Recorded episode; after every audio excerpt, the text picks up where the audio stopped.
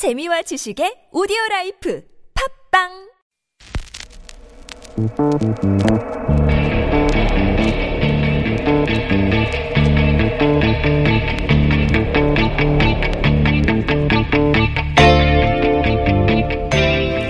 안녕하세요. 김어준의 뉴스공장 이것만은 알아야 할 아침 뉴스 이알뉴 코너를 담당하고 있는 시사인 김은지 기자입니다. 한 달에 한 번씩 정도는 이 코너 이름을 말씀드리고 있는 상황입니다.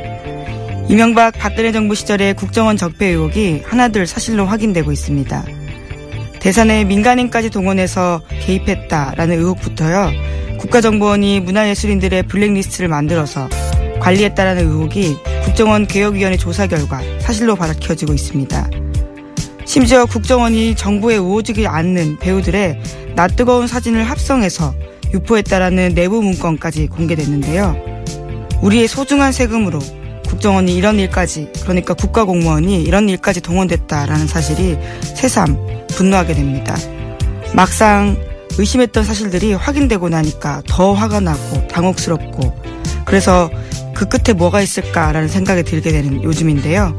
지난 9년간 벌어진 국정원 만행의 전모가 하루속히 밝혀지고 책임자에 대한 엄중한 처벌이 절실합니다. 그 끝에 이명박 전 대통령이 있다라는 의심은 더욱더 짙어지고 있고요. 그러니까 국정원 적폐청산 이제 시작에 불과한 거겠죠? 9월 16일 뉴스공장 주말 특근 지금 바로 함께 하시죠.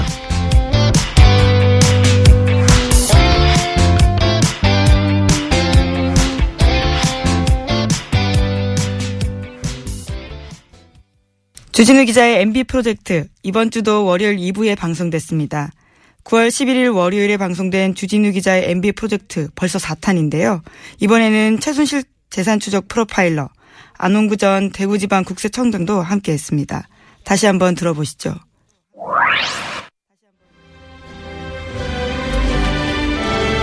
주준희 기자의 MB 프로젝트 사탄 시선의 주준희 기자 나오셨습니다. 안녕하십니까. 그리고 오늘은 특별 게스트로 네 저희가 전문가가 필요한 사안이라 오늘은 특별히 특별한데 그다지 특별하지 않은 항상 배에서 안원구 전 대구 지방 구세청장님 나오셨습니다. 예, 안녕하십니까. 네. 오늘은 청장님은 전문가로서 예. 주진우 기자가 확보한 문서들의 의미를 주진우 기자로서는 다 파악하지 못하는 것들이 있어요. 네. 세금 관련이라 이런 거.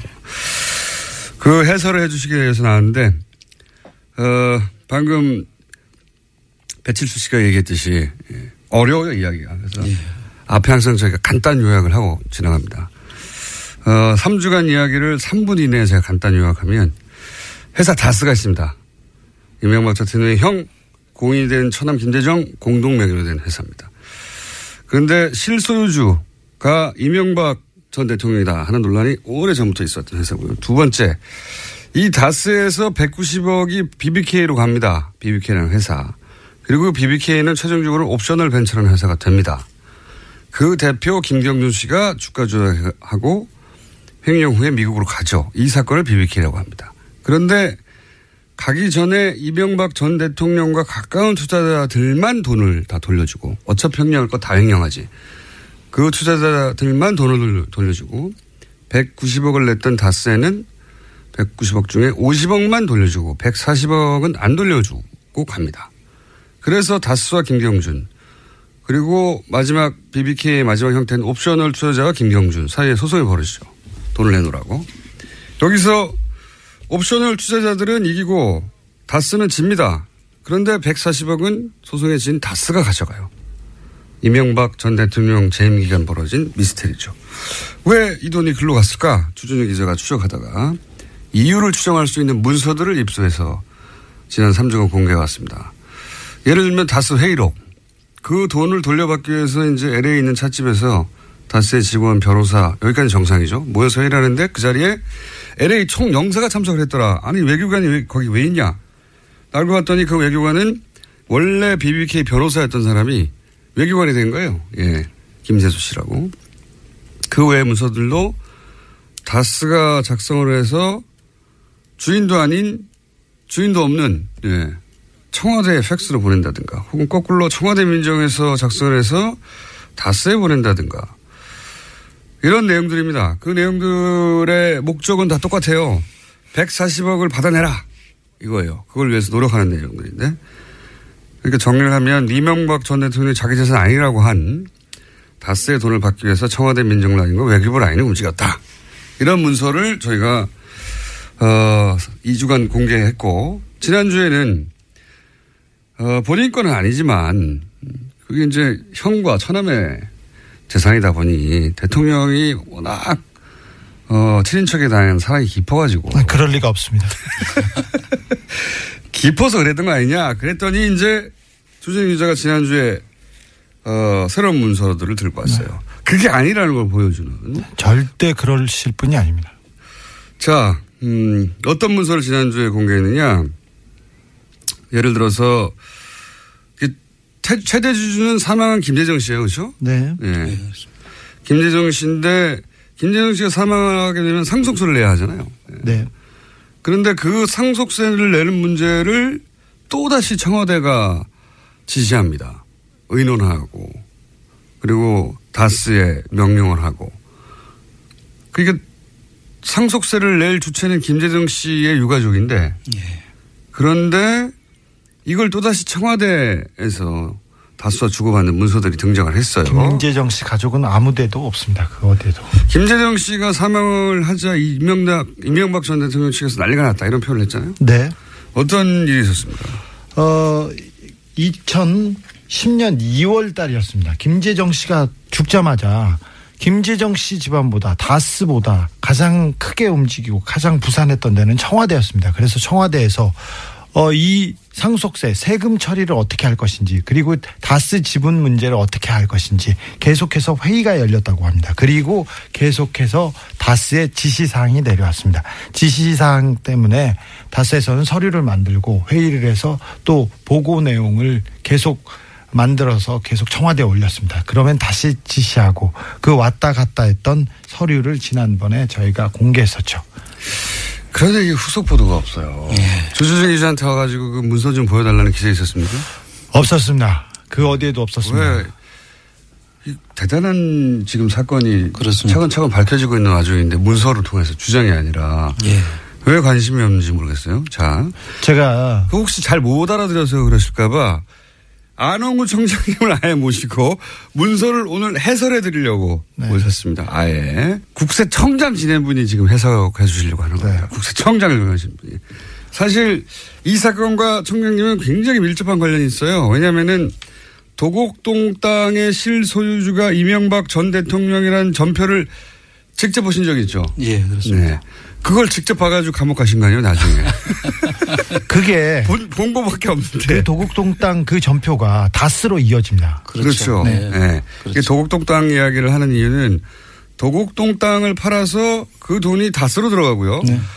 다스에서 BBK로 들어가기 때문에 도곡동 그렇죠. 땅 주인이 BBK 주인이고 BBK 다스 주인이고 다 같은 주인이네 요. 예. 이런 얘기의 출발이 도곡동 땅이거든요. 근데 그 땅의 전표를 어, 전표 껍데기에 이명박 실소유주라고 하는 그걸 보신 바람에 지금 이렇게 좌천되어 가지고 감옥도 갔다가 결국 저희 방송까지 흘러오신 분입니다.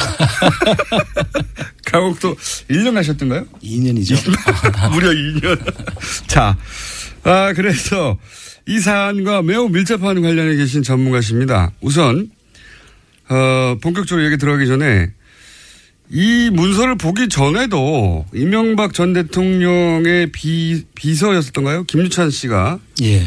어, 써놓고 실제 출판하지 못한 책이 있었죠. 이, 명박 리포트라고 있었습니다. 네. 그 책이 출판은 안 됐는데 그 책의 사본을 가지고 계시다고 제가 예. 들었어요. 네. 자료가 많으세요. 네. 거기 보면 혹시 이 다스의 이 최대 주주로 법적으로 법적으로 예. 등록돼 있던 김재정 씨에 대한 내용이 있습니까? 예, 있습니다. 거기에 보면 그 김재정 씨가 이명박 재산의 관리인이다. 그리고 이명박 재산의 모든 것은 어, 저 김재정 씨 명의로 되어 있는 모든 재산은 이명박 씨 것이다라는 내용이 들어있습니다. 에리카 김도 똑같은 증언을 하고 있습니다. 김경준 씨도 마찬가지입니다. 자, 근데 여기까지는 이제 주장이라고 할 수 있기 때문에 예. 오늘 일방에 오늘은 이제 주준희 기자가 입수한 문서. 왜냐하면 이 문서는 다스에서 청와대로 들어간 문서. 예, 직접적인 문서죠. 예, 직접적인 문서를 기준으로 이제 얘기해 보겠습니다. 혹시 이 문서를 쭉 보시니까 이 문서를 통해서 다스의 실소유주가 김재정 씨가 아니라 하는 정황이 있습니까? 있다면 차근차근 좀 설명해 주죠. 예, 지금 뭐 여러 가지가 있는데요. 네, 차근차근. 보시면 그, 제가 지금 한번 설명 드렸는데 못 알아듣겠어요. 뭐 서류 그 상속세는 주십시오. 기본적으로 그 상속 받는 유족들의 몫이죠. 그쵸, 상. 상속을 내는 사람들이 유족들이 내야 되는 것인데 이러한 검토를 그 상속 유족들이 상속을 받는 유족들이 하는 것이 아니라 청와대와 다스 간의 보고서가 왔다 갔다 하면서 결정을 하는 거예요. 네. 그러면 그 유족들은 여기서 완전히 배제되어 있다는 느낌을 지울 수가 없죠. 왜냐하면 그 문서에는 유족의 의견이 없어요 전혀. 예. 유족은 이렇게 말한다거나 유족을 이걸 원한다든가 그 내용이 전혀 없습니다. 네, 이게 가장 기본적인 청장님 그 저도 생각할 수 있는 거거든요. 네. 그래- 그런데 실질적으로 안에 그 안에 보면 전혀 유족들의 의견이라 그- 그들이 제시하는 고려 사항들을 전혀 그렇죠. 언급도 안 하고 아니 있습니다. 최대 주주인데 그렇습니다. 최대 주주인데 49%를 소유한 최대 주주가 어, 이런 상속세에 관한 논의를 하는 보고서인데 거기에 의견이 하나도 없어요. 그 안에 아무런 고려사항도 없고. 예. 그, 그 부분이 하나 있고 두 번째가 이제 상속세 검토 안에 청계 재단의 김재정 씨 소유 전액을 어, 출연하는 방안을 검토했다는 것입니다. 네. 그이 김재정 씨 유족들의 의견이 없는 상태에서 예. 청계재단은 이명박 김윤옥 씨가 만든 재단이잖아요. 예. 그 재단에다가 그 김재정 씨 그 다스 지분을 전액을 출연하는 방안을 검토한 회사를 남을 줘버리는 겁니다. 그렇습니다. 자기 자녀들도 있는데 이 이제 물론 여러 가지 방안 중에 검토된 건데 유족들이 뻔히 있는데 이 방안들 검토된 것들을 보면 어 재산 전체를 이명박 전 대통령에게 줘버리는 거죠. 그런 셈이죠. 그런 방안들도 검토하고 있어요. 예. 뭐 이거는 상당히 의심이 가는 것인데 결국은 그 다른 문제 때문에 예. 그렇게 전, 전액을 출연하는 것은 어 이루어지지 않았고 예. 5%를 이제 지원하는 걸로 최종적으로는. 최종적으로는 예. 출연한 건데 이게 그 다른 문제로 아마 이, 이 선택을 하지 않았던 것 같고요. 이 방안이 근데 이 문서에 보면 검토됐다는 게 이제 기록으로 남아 있죠. 그렇습니다. 예. 이걸 검토했다는 자체가 또 김재정 씨 재산이 아니라고 하는 한 것을 반증하는 네, 거죠. 간접 정황이 되는 거죠. 예. 예. 그 다음에 이제 세 번째. 그렇게 많습니까? 세 번째. 또더 있습니다. 그래도. 더 있습니다. 그 다스의 김재정 씨 지분을 어, 물납을 하게 됩니다. 여기서부터. 어, 려워요 물납이라고 하는 게 뭔지부터 설명해 주세요. 이 물납이라는 전문 건 용어 워낙 말씀하신 어, 말씀하시고. 상속세를 현금 대신에 네. 주식으로 납부할 수 있도록 해놓은 제도예요. 물납. 예, 네, 그런데 물건으로 납부한다 이거죠. 예, 예. 상속 받은 다스의 지분으로 세금을 대신 납부할 수 있도록 해놓은 제도인데 여기도 여러 가지 요건이 필요합니다. 예. 우선 현금이 없어야 되고 네. 현금이 일단 없다는 게 입증돼야 되고. 예, 그다음에 부동산. 부동산, 그다음 부동산 순서가 부동산이어야 되고 그 다음에는 주식으로 네. 납부할 수 있는데 씨 명의의 부동산이 엄청 많았죠. 엄청 많았죠. 67만 평 거의 여의도 면적에 가까운 네. 부동산이 있는 걸로 다 본인의. 명의로 돼 있던 부동산인데. 요지에 있습니다. 요지에. 예. 그런- 그런데 이제 그 부동산은 어, 공유 지분으로 되어 있거나 근저당권이 설정되어 있는 경우에는 물납을 못하도록 되어 있어요. 아. 그래서 이 일부는 공- 그 그런 조건이 되는 부동산이 있었는데 그때 갑자기 어 30년간 장기 대출을 하면서 근저당권을 설정하게 합니다. 지난번에 아. 지난번에 제가 방송에서 말씀드렸듯이 각하는 꼭 근저당권을 설정하거나 30년 아니면 1% 몇만 원 몇만 원짜리 근저당도 있어요. 그러니까 돈, 돈을 은행에서 불필요한 돈을 30년간 빌린 다음에 그렇습니다. 근저당을 설정해 버리면 물납으로 할 수가 없는 상황이 되죠. 아 물납의 조건에 부합하지 않기 때문에 주식으로 물납할 수밖에 없도록 만드는 그러니까 꼼수죠. 쭉쭉쭉 몰고 가는 거군요. 그렇습니다. 네. 또한 가지 그 말씀드리면은 김재정 씨 지분, 다스의 김재정 씨 지분을 아예 제외하고 상속세가 얼마나 나오는지를 또 검토한 그런 흔적이 네. 나옵니다. 나머지도 김재성 씨 재산인데 김재성 씨를 빼고 그 예. 김재정 씨의 다스 다른 재산은 놔두고 다스의 지분만 빼고 검토한 내용이 나옵니다. 네. 음, 그 의미는 김재정 씨 재산인데 김재정 씨하고 전혀 상관없이 계산했다는 거 아닙니까? 그렇습니다. 예. 훌륭하네요. 또 있습니까? 또 있습니다. 그 물납을 하게 되면은 이제 그 유족들이 부담하게 될 돈을 예. 네. 다스가 보전해 줘야 될 내용을 금액을 이제 설, 설- 설정한 금액 또 나옵니다. 이게 어떤 의미입니까? 보존해 준다는 것은? 보존해 준다는 것은 이제 김재정 씨 유족들이 물납으로 인해서 있게 되는 뭐 취득세 등록세라든지 그다음에 이제 그 증권 거래세라든지 뭐 이렇게 이제 그 돈을 내야 되겠죠. 돈을 내야 되는 부분에 대해서 예. 어, 다스가 보존해줘야 된다 이런 내용입니다. 김재정 씨 세금을 다스가 대신, 대신 보전해 준다고 그 보고서를 다른 데서 만들었습니다. 만들어 가지고 그 안에 적시돼 아, 아, 있습니다. 이게 이런 말이네요. 어, 김재정 씨 자신의 재산이면 자신이 내고 예. 다스가 보존할 이유가 없죠. 그렇습니다. 그런데 어, 자기들이 낼 필요가 없는 세금을 냈다 치면 다스가 보존해 줘야 될 거 아닙니까? 그렇습니다. 그러니까 그 말 자체가 다스가 김재정 씨 재산이 아니란 말이죠. 그렇습니다. 예. 이, 이 논리적으로 이해가시는지 모르겠네. 네. 예.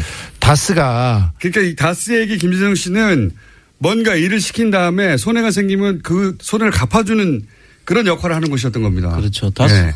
그 그러니까 앞에서 이야기한 그 김유찬 씨 책에 나온 내용이라든지 에리카 김이 한 이야기라든지 그런 걸 다 여기서 유추해 볼 수 있는 그런 자료들이죠. 중요한 자료라고 생각합니다. 또 있습니까? 어, 뭐 내용은 쭉, 쭉 계속 계속 많은데 있는데 일부 근- 예. 30밖에 안 해서. 다스가.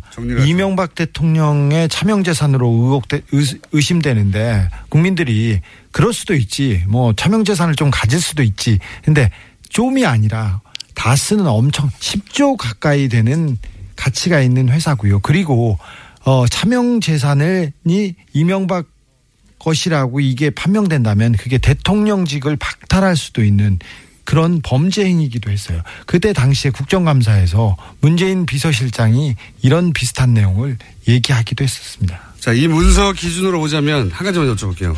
다스가 김재정 씨 소유입니까? 이 내용으로 보면은 다스 김재정 씨 소유라고 할 수가 없죠. 여기까지 하겠습니다.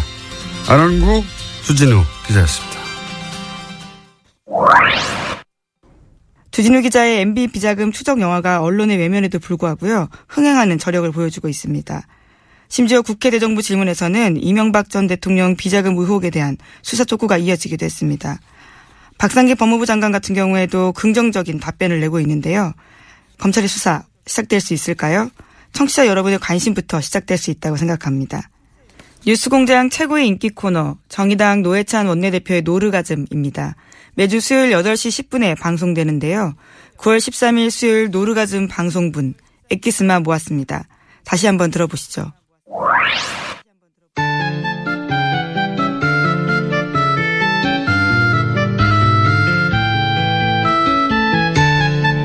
가장 인기 있는 코너 노르가즘 정의당 노회찬 원내대표 나오셨습니다. 안녕하십니까. 네, 안녕하세요. 최근에 대표님 라이벌이 갑자기 등장했습니다. 누가요? 이낙, 연 총리라고 아, 예, 예, 예. 갑자기 몇 마디 안 했는데 예, 어록이 막 돌아다니면서 보셨죠? 예, 참, 참 잘한 것 같아요. 예. 큰일 났다 싶지 않으십니까? 아니요, 뭐, 그런 사람이 많아지는 게 좋은 일이죠. 어제 보니까 예. 참 자상하다. 자상하다. 예, 예. 그, 조곤조곤조곤 말씀하세요. 예, 예. 이 중학생을 대하는 자, 자상한 대학생. 딱 그런 이제, 예. 중학생을 대하는 자상함. 굉장히 조곤조곤. 네. 근데 보통 총리는 방어적이 될 수밖에 없는데, 물론 어제, 어제 그저께도 방어적이었긴 했어요. 네. 정보를 대변해야 되니까. 근데 그 중간 중간에 아주 날카로운 침을 하나씩 꽂아주는. 예. 그, 그러니까 결과적으로는 말도 안 되는 질문한 사람들이 예. 원래는 그 자해 공갈당 같은 거였는데 자해만 하고 공갈을 못하는 그런 상황이 된 거죠. 뭐 공간을 못하는. 자, 라이벌이 등장했습니다. 네. 총리 끝나시면 그때까지 제가 뉴스 공장에 있으면 여기 나오, 나오시려고 할지 모릅니다.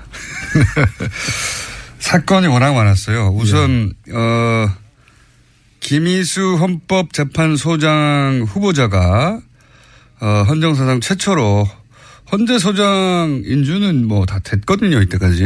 예. 게다가 청문회는 100일 전에 했어요. 네. 네. 100일 전에 청문회 했고 그때 어 보고서도 채택이 됐어요.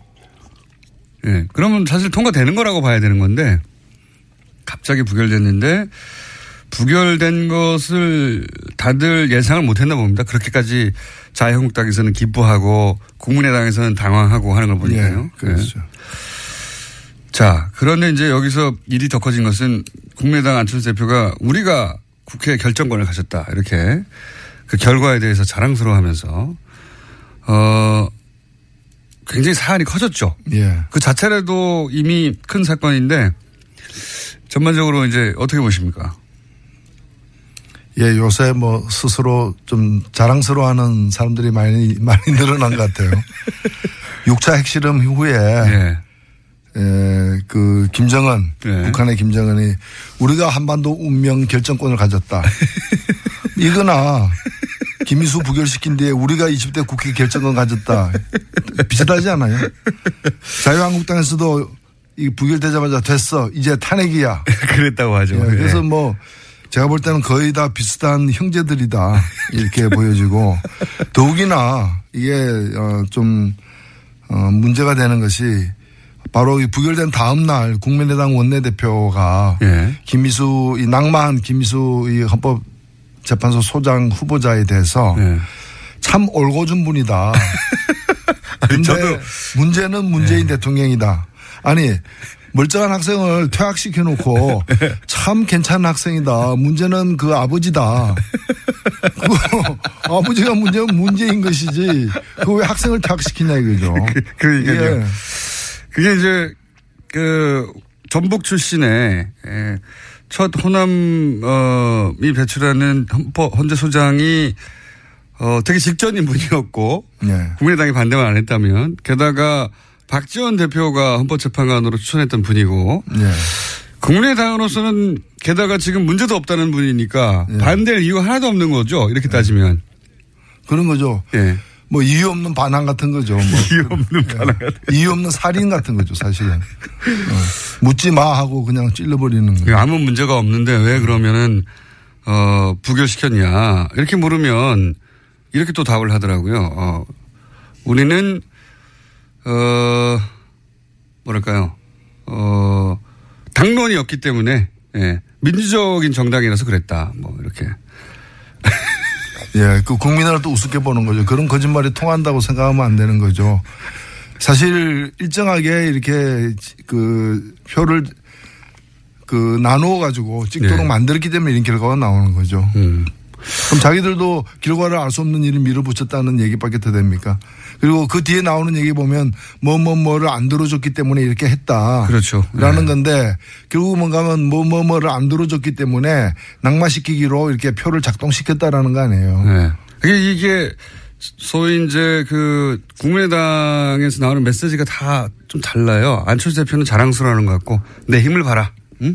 내가 해냈다 이런 것 같고 어, 박지원 대표는 말씀하셨듯이 이거 이거 이거 못해가지고 안, 안 들어주고 예, 그래서 이랬다고 하고 어, 또 김, 원내대표는 말씀하셨듯이 아니 우리는 그 후보는 문제 없다고 생각해. 대통령이 잘못해서 그런 거야. 뭐 이렇게 나오고. 예, 후환이 좀 두려운 그런 지역에 있는 분들은 먼저 어, 우리 책임이 아니라 저쪽 책임이다. 민주당에서 이탈했을 거라고. 아. 예, 예. 예. 그런 식으로 자꾸 떠넘기는 것이고, 그 다음에 아직 뭐 그런 거 관계없는 분들 같은 경우에는 거의 뭐 수폭 실험한 것처럼, 어, 다음은 어디야, 뭐, 그, 그, 그 얘기 바로 나왔잖아요. 예. 다음은 강경하다. 주중 대, 그 사, 사강 대사. 예. 사대국 대사 다 교체해야 된다. 이 얘기가 뭐, 그게 거의 뭐, 과한 포위 사격하겠다. 포위. 포위 그, 포- 예. 그 얘기가 똑같은 거죠, 뭐. 어, 그 다음 어디야? 그 다음 괌이야? 그 다음 어디야? 그 다음 괌이야.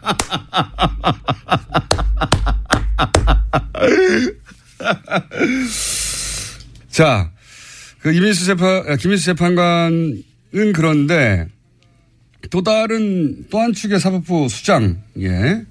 대법원장, 김명수 대법원장, 어, 이렇게 연달아서 이런 이슈가 나오기도 참 드문 일인데, 헌재 재판 소장 후보자 인준은 부결됐고, 어제 그리고 오늘도 김명수 대법원장 후보 인사청문회가 이제 어제 있- 어제 이어질 텐데 보수정당에서는 이제 경륜이 부족하다고 공격을 하고 있어요. 경륜이 부족하다.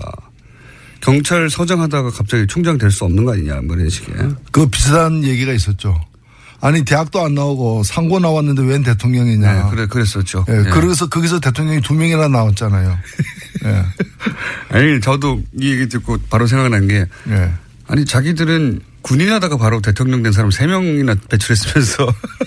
예비, 예비군복도 안 입어보고. 그러니까요. 정치 하나도 안, 안 하고 그랬으면서 이게 평생 어, 법을 한 분한테 할 말이 아니다 싶은데. 그러니까 국회의원들 중에 국민보다도 수준, 우리 국민들 평균 수준 이하인 분들이 많은 거죠. 이 우리 국민들은 이런 얘기 안 하지 않습니까? 이 말도 안 되는 그런 이제 낡은 봉건적 어떤 사고를 갖고 있는 거고요. 저는 김명수 후보는 최고의 선택이라고 봅니다. 사실 지금 우리나라 사법부가 OECD에서 가장 자기 국민들이 지- 그 신뢰를 못 받는 맞습니다. 최하위 어떤 네. 그런 상황이고 그다음에 전체 법관에 대한 조사를 갖다가 해봐도 사법부 수뇌부 의 네. 그런 전횡에 대해서 비판의 모습이 대단히 높습니다. 사법부의 재판관들도 사법부 최고 그 소위 대법원장이나 지도부를 믿지 않나, 않아요. 그러니까 이걸 바꾸기 위해서는 대법관을 안 해본 사람이 해야 돼요. 오히려. 어, 그렇죠. 네. 구질서에 물들어가지고 떳떳하게 이걸 계획을 추진하지 못할 사람들이 많기 때문에 제가 볼 때는 어, 몇 번 이제 대통령이 이제 그 요청했지만 사양한 분도 계시고 한데 네. 결과적으로는 사실은 굉장히 좋은 선택을 한 거예요. 네. 그러니까 저는 우리 국민들이 고맙게 생각했는데 이분 출연에 대해서. 보수정당에서는 그렇게 생각하지 않는 것 같고. 근데 이- 이런 예는 없었거든요. 예전에 무슨 각종 비리라든가 땅 문제라든가 재산 문제라든가 부동산 이런 걸로 주로 공격을 받았어요. 모든 후보들이 거의 일관되게. 근데 이분은 그게 없다 보니까 경륜이 부족하다고 하는 논리가 지금 튀어나온 겁니다. 그 경륜이라는 게 왜 위장 전입 경륜도 없고 경력도 없고 왜 탈세 경력도 없고 왜 병- 병력 어, 미필의 그 불법적인 예. 그런 경력이 없느냐. 없어서 우리를 왜 이렇게 당황스럽게 만드느냐 이런 거 아닐까요? 자, 김명수 대법원장 후보자에 대해서 인사청문회 오늘도 있습니다. 네. 오늘도 있으니 관심 있으신, 있으신 분들은 지켜봐 주시고. 그리고 뭐 이분에 대해서 우리법 연구회 자꾸 이- 그 얘기를 하는데 이 우리법 연구회가 무슨 불순단체처럼 맞아요. 이렇게 네. 마치 그거 연관돼 있으면 나쁜 것처럼 보이는 얘기를 하는 게 이거는 매도하는 거라 봅니다. 이 좀 찾아보시면 알겠지만 우리법 연구회라는 게 우리가 1987년 이제 6월 항쟁으로 이렇게 민주주의가 시작됐지 않습니까? 근데 사법부만큼은 네. 6월 항쟁 이후- 이후에도 과거 전두환 시절에 임명된 그런 대법 원장 체제를가 그대로 맞습니다. 유지됐어요. 예. 그래서 여기에 젊은 판사들이 반기를 들어가지고 예. 그 우리법 연구회라는 이제 법원 내에 학술 조직이 만들어진 건데 저는 체계를 뒤집지 못하니까 내부적으로 그죠? 그렇죠. 네. 그 저는 그럼 그 88년에 우리법 연구회에도 이런 말 안 올린 사람들은 도대체 누구냐? 거꾸로. 거꾸로 나는 우리법 그 당시에 우리법 연구에 안 들어갔다면 그게 문제가 될지언정 그 들어간 게 왜 문제가 되느냐 네. 이거죠. 또 있습니다. 제가 보기에는 이 사안은 여러 뉴스에 묻혔는데 사실은 정치 지형에 미치는 영향으로는 어, 지금까지 얘기한 뉴스보다 훨씬 큽니다. 김무성, 유승민 의원이 이제 키스 사진이 화제가 됐어요. 네. 예. 어제 하태경 최고위원 나와가지고 그게 이제 자발적으로 한 게 아니라 그 사진 뒤에 보면 양쪽에서 끌어당겨서 강제로 붙- 강제로 시킨 거다. 예, 라고. 이게 예. 키스에 대한 모독이죠. 예, 사랑하지 않으면 키스를 하지 말아야 되는데 뭐 죽음의 키스도 아니고. 죽음의 키스. 예. 이거는 보는 사람으로 하여금 성적 수치나 혐오를 조장할 수 있는 그런 장면이었습니다. 크게 동의하고요. 예, 크게 동의하고. 근데 이제 그 키스로 사진, 그 사진만 노출됐기 때문에 아, 두 양반이 사이가 좋은가 보다. 이런 이미지를 유포하였으나 실제로는 그 뒤에 그 어떤 알력 다툼, 세력 다툼을 보면 현재 통합파 언제부터 이렇게 되는지 모르겠습니다만 지금은 분명한 통합파. 그러니까 자유한국당과 다시 어떤 형식으로든 연대하거든 합쳐야 한다는 통합파를 이끌고 있고 김무성 대표가. 그리고 아니다. 우리 스스로 힘을 길러서 우리가 어, 보수의 중심이 되고 시간이 걸리더라도 그렇게 가야 된다. 자강파 유승민. 이렇게 갈라져 있는 겁니다. 게다가 그 앞에는 유승민 개로 자강파의 선두주자 혹은 최, 자- 어, 가장 강성 의원- 의원이었던 이해운 대표는 날아가고 갑자기. 날아가면서 그 권력의 공백 이두 파가 맞부딪히고 있는 거예요. 누가 이기냐에 따라서 바른정당이 뽀개지거나 합쳐지거나 사라지거나 이럴 수도 있는 그러니까 그 원래 이 당 내에는 우리가 알다시피 그 통합파와 그다음에 자강파의 네. 그 대립과 갈등이 이렇게 내재돼 있었는데 네. 겉으로는 잘 안 드러났죠. 네. 근데 이제 이혜원 대표가 물러나면서 물러났다기보다는 밀려났다. 강판당했다고 강판당했다고 해야 되겠죠. 그- 네. 그러면서 어 비대위원장을 뽑거나 네. 뽑아서 한 6개월 가거나 아니면은 직무대행을 세운 다음에 한 달 이내에 전당대를 열어서 새 그렇죠. 대표를 뽑거나 예. 새 지도부까지 이제 둘 중에 하나를 택해야 되는데 어떤 경우든 간에 예. 이제 내재돼 있던 두 파의 어떤 대립과 갈등이 표면화될 수밖에 없는 예. 왜냐하면 이제 이제부터는 누가 잡는가에 따라서.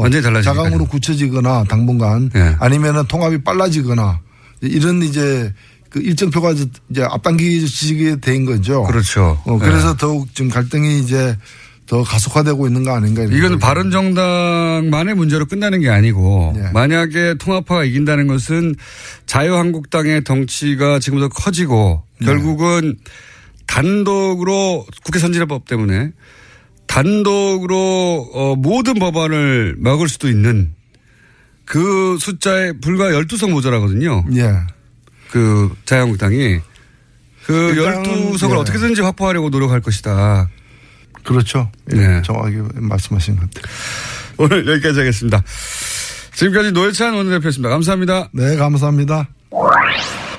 정의당 노회찬 대표의 노르가즘 이번 주도 반응이 폭발적이었습니다. 장희성 님은요. 노회찬 의원은 천재인 듯 합니다. 어쩜 사이다를 매주 주시는지 라고 의견 주셨는데요. 정말 공감합니다. 저는 가끔 노회찬 의원이 관련된 학원을 차리면 정말 대박이 나지 않을까라는 생각도 합니다. 그 정도로 배우고 싶은 재능입니다. 0107번님은 노회찬 대표 잘라주세요. 출근길 교통사고 유발자 되겠어요. 라고 문자 주셨습니다. 노르가즘 코너가 지각 유발자라는 의견도 많았는데요. 근무지에 도착하고서도 내리지 못하게 하는 코너라는 뜻입니다. 노회찬 원내대표가 공개 방송에서 첼로 연주할지 많은 관심 모으고 있는데요. 어떨까요? 청취자 여러분 직접 눈으로 확인하실 수 있습니다. 김호준의 뉴스공장 1주년 공개 방송 상암 TBS 청사 1층에서 생방송으로 진행되는데요. 선착순 입장이시니까 염두에 두시면 좋겠습니다.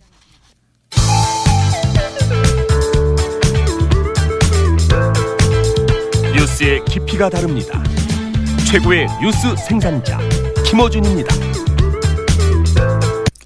국군의 날을 현행 10월 1일이 아닌 광복군 창, 창설일인 9월 17일로 변경해야 한다는 논의가 시작돼서 주목을 끌고 있습니다. 이준식 근현대사 기념관 관장의 지난 13일 수요일 2부 인터뷰 다시 한번 들어보시죠.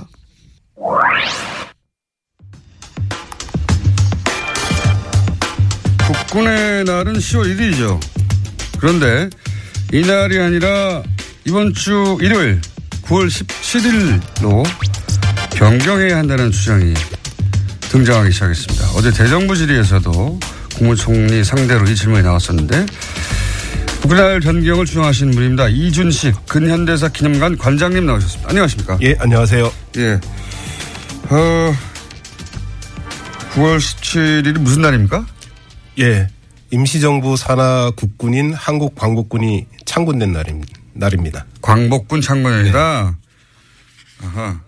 그러니까 이제 국군이 아니라 광복군 이제 독립운동을 하던 광복군이 처음 만들어진 날이 어 국군의 날이어야 하는 거 아니냐 이런 예. 얘기네요 한마디로 어뭐 설득되려고 하는데 그 말을 듣자마자 설득되려고 하는데 그게 그러면 언제입니까? 어, 1900 1940년 9월 17일 어, 중국의 충칭에서 광복군이 창군됐습니다. 어, 근데 임시정부는 그 전부터 그 전부터 있었지 예. 어, 임시정부는 1919년에 출범했는데요. 그, 예. 그래서 임시정부가- 그걸 건국으로 봐야 된다 뭐 이렇게. 뭐. 요즘 뭐 그런 예. 얘기도 나오고 있죠. 저는 뭐 개인적으로 건국이란 말은 별로 좋아하지 않습니다만은 예. 그러니까 1919년 중국에서 임시정부가 출범 출범했는데 임시정부가 어 1920년에 바로 독립전쟁 원년이라는 걸 선포, 선포합니다. 그러니까 1920년에. 1920년에 네. 우리가 일제에게 전쟁에서 져서 국권을 빼앗겼으니까 네. 독립을 이루기 위해서는 다시 일본과 전쟁을 해야 된다. 그래서 음. 독립전쟁이라고 부르고 어, 1920년이 독립전쟁 첫 해다. 음. 그러니까 전쟁을 하려면 군대가 필요하지 않겠습니까? 그래서 이제 어, 임시정부 산하의 국군을 만들겠 만 들겠다는 구상에 착수를 하는데 당시 뭐 중국이 남의 나 남의 땅이니까요. 네, 남의 네. 땅에서 군대를 만드는 게 결코 쉬운 일이 그 아니었습니다. 어려운, 그 다른 나라, 그 나라가 인정해 줄 리가 없죠. 예, 인정해 줄 리가 없죠. 그러니까 군대를 만들기가 쉽지 않으니까 처음에는 이제 만주에서 활동하던 독립군 부대하고 연계해서 이제 국군을 활용하겠다. 그런 구- 임시정부하고 무관하게 독자적으로 움직이던 예. 독립군들을 독립군을 만주 독립군을 임시정부 산하로 편대를 편입하는, 시켜서 네. 편입을 시켜서 이제 어, 국군을 만들겠다 그런 구상을 이제 갖, 갖기도 했는데 이게 쉽지 않았습니다. 그래서 네. 어, 국군을 만든다는 게 임시정부에 모인 독립운동가들의 아주 오랜 꿈이었는데요. 그렇겠죠. 네, 당연히. 그 꿈이 이제 1940년에 실현이 된 겁니다. 그래서 아. 임시정부 산하 국군으로 어 이제 한국 광복군을 창건하게 되죠. 정식으로. 정식으로 군대를 만든 겁니다. 아하, 그렇군요. 사실 다른 나라의 사례를 보더라도 모든 망명 정부가 네. 예, 그 나라에서 정부를 두지 못하고 망명하게 되는 망명 정부가 어 결국은 이제 그 자기들 원래 땅을 점령하고 있는 그 뭐 식민 본국이든 또는 뭐 그 순간 어, 침략해온 나라든 간에 그 상대에서 어 이런 군대를 만들려고 하죠. 네. 예. 군대가 없으면은 싸워서 다시 되- 되을 수가 예. 없으니까. 근데 이제 우리는 1940년에 임시정부가 광복군을 공식적으로 창건했다. 네. 창건하였다. 그렇군요. 그럼 실제 그때 부대라고 할 만한 인원도 있었습니까? 처음에는 주로 이제 사령부 중심의 군대였습니다. 그러니까 네. 감, 이렇게 장교가 더 많았던 사병보다는 장교가 많던 어쩔 수 없이 그런 어쩔 수. 없죠. 네. 왜냐하면은 당시 중국 안에 네. 사병이 될 수 있는 우리 동포수가 많지 않았으니까요. 그러니까 이게 어쨌거나 동포수가 있다 하더라도 몰래 사병이 돼야 되는 거니까. 그리고 이제 대개 독립운동 하시던 분들이 나이가 많으니까 네. 이제 어, 사병은 상대적으로 적었죠. 그러면서도 이제 한국 광복군이 계속 사병을 확대하기 위해서 노력을 했고요. 그래서 네. 뭐 아시아 태평양 전쟁이 끝날 무렵에는 그래도 이제 꽤 많은 이제 음. 뭐 병사들을 확보하는 데 성공을 했고요. 그런데 중국의 입장에서 보자면 자기 땅에 다른 나라의 군대가 예. 창군됐다고 예. 주장하는 거 아닙니까? 예.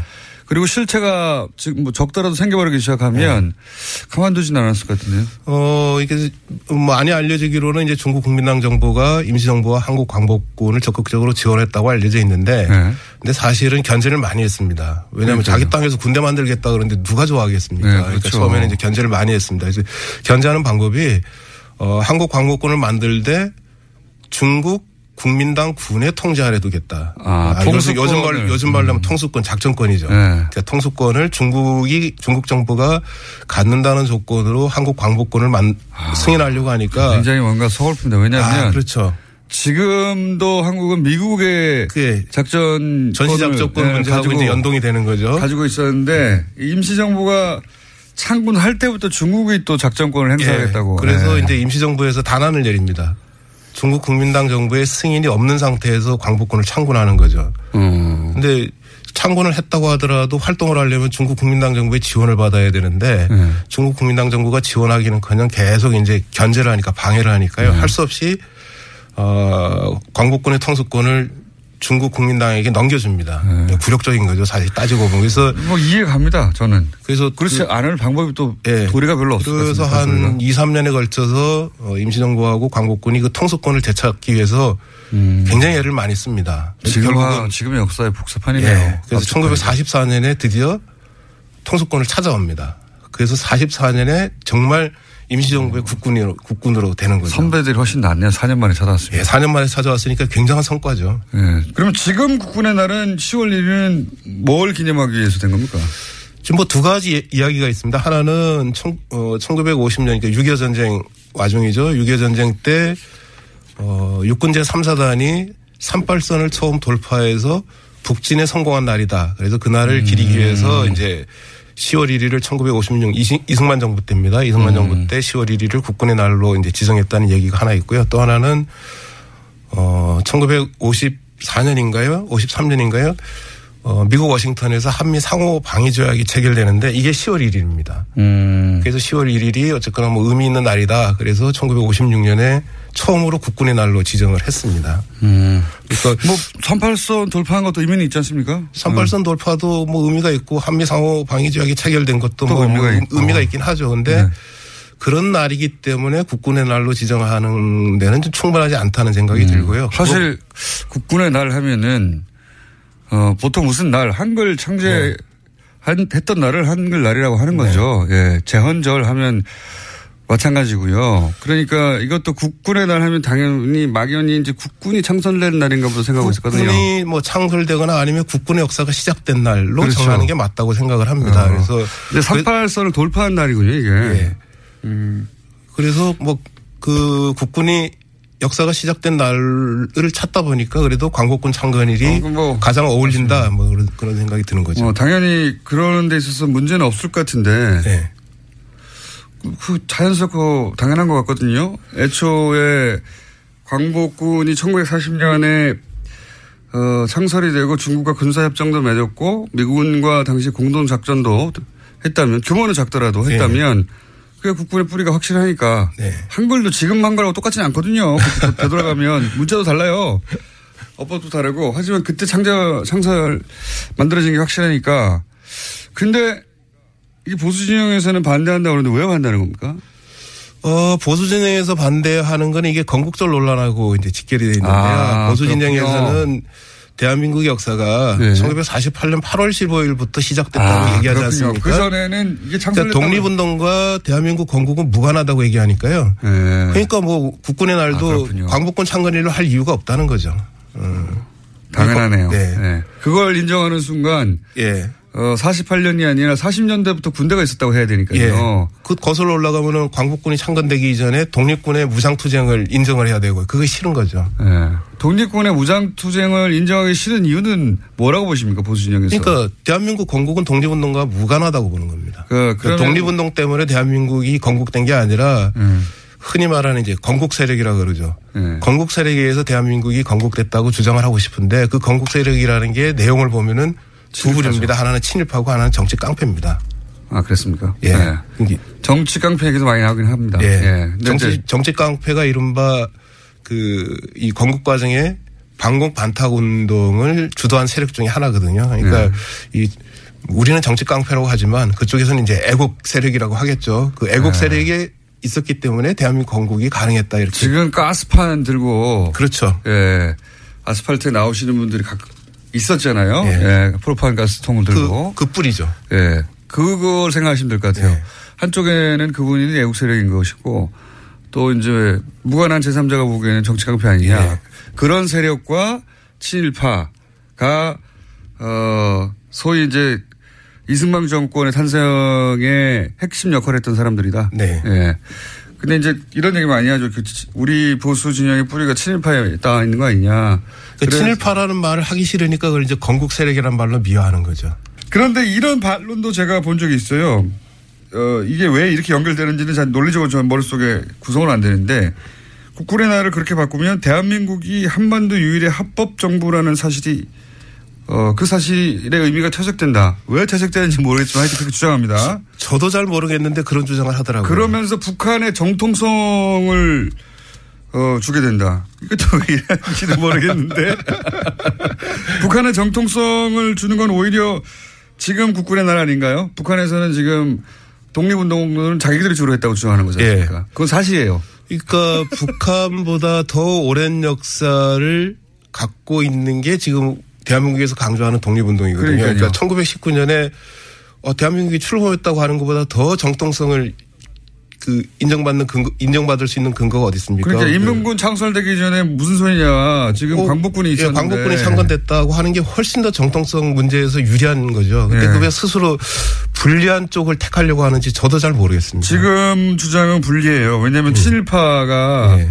합참 합참 그 군을 통솔했던 군대를 가지고 정통성을 주장하려고 하는 거니까요. 북한에서는 어쨌든 독립 운동을 하던 쪽이 북한 쪽 사이드에서는 어, 군의 기본 창설 단위가 됐기 때문에 그 점에 있어서는 불리하죠. 예, 바꿔야 되는 것 같고. 대한민국이 한반도 유일한 합법 정부라는 거 의미를 퇴색시킨다. 이게 무슨 주장입니까, 이건? 어떻게 어, 이해하셨어요? 그 이제 보수 세력에서 흔히 그렇게 얘기하는데요. 네. 그 해방되고 난 다음에 이제 정부가 수립되는 과정에서 유엔에서 결의를 합니다. 한반도에서 총선거를 해서 정부를 구성해라. 네. 근데 원래 유엔 결의안에는 한반도 전체에서 선거를 해가지고 정부를 구성하도록 돼 있는데 예. 이게 잘 안 됩니다. 북쪽에서 이 선거를 그렇죠. 거부하거든요. 네. 그래서 이제 어, 다시 유엔에서 그러면은 가능한 선거가. 가능한 남쪽에서만 그러면 총선거를 해서 음. 정부를 구성하라고 했습니다. 그래서 네. 나중에 유엔 결의안에 보면은 한반 선거가 가능한 지역에서의 유일한 합법 정부 이렇게 돼 있습니다. 한반도에서 유일한 합법 정부가 아니라 한반도에서 유일한 합법 정부가 아니라 근데 보수 세력에서는 그걸 자꾸 이제 한반도 유일의 합법 정부라고 해석을 하는 건데요. 음. 정확하게 문구가 어떻게 되어 있냐면은 선거가 가능한 지역에서의 유일한 합법 정부 그리고 표현을 영어 표현에 주목을 하면요. 정부입니다. 가분먼트입니다. 음. 국가가 아니라. 음. 그러니까 대한민국이라는 국가의 일부로서의 대한민국 정부 이렇게 되는 거죠. 이해했습니다. 오늘 말씀 감사합니다. 네, 고맙습니다. 이준식 관장님이었습니다. 네, 고맙습니다. 네, 많은 청취자들께서 국군의 날 변경이 필요하다는 이준식 관장의 주장에 호응해 주셨는데요. 9160님께서는 예비역 소령인데 9월 17일 국군의 날을 격려 지지한다 라는 의견 주셨습니다. 다른 나라의 경우 식민지나 점령지에서 해방되면 가장 먼저 하는 일이 민족 반역자를 처단하는 일입니다. 하지만 우리의 과거는 안타깝게도 그러지 못했는데요. 해방 이후에 친일 청산을 제대로 이루지 못했습니다. 단 한 명의 친일 부역자도 제대로 처형하지 못했기 때문입니다. 이제라도 친일 청산을 제대로 해야 한다라는 여론이 높은데요. 올바른 기념일을 찾고 제대로 기념하는 일부터 그 첫걸음이 될 수 있습니다. 네, 주말 특근으로 보내주신 소중한 문자를 제대로 소개해드리지 못했었는데요. 주말 특근 방송 중에 도착했던 문자들도 소개해드리겠습니다. 5일 동안 들었던 뉴스 공장을 엑기스만 뽑아 다시 들으니 토요일 출근길이 가볍습니다. 고맙습니다. 9344번님이 주신 문자인데요. 그래도 토요일 출근하신다라니까 여러모로 마음이 안 좋네요. 오늘도 출근하면서 듣고 계신가 아닌가 모르겠는데요. 지난 8월 26일에 제가 진행했던 뉴스 주말 특근 방송 듣고도 많은 분들이 문자 주셨습니다. 7488번님께서는요. 김은지 기자 사랑해요. 성실하고 정확하고 따뜻한 진행이 항상 감동입니다. 라고 응원해 주셨습니다. 민망하긴 한데요. 저도 깊이 감동입니다. 뉴스공장 주말 특근 오늘 준비한 수는 여기까지고요. 저는 월요일 아침에 다시 야무지게 준비해서 찾아뵙겠습니다. 감사합니다. 시사인 김은지였습니다.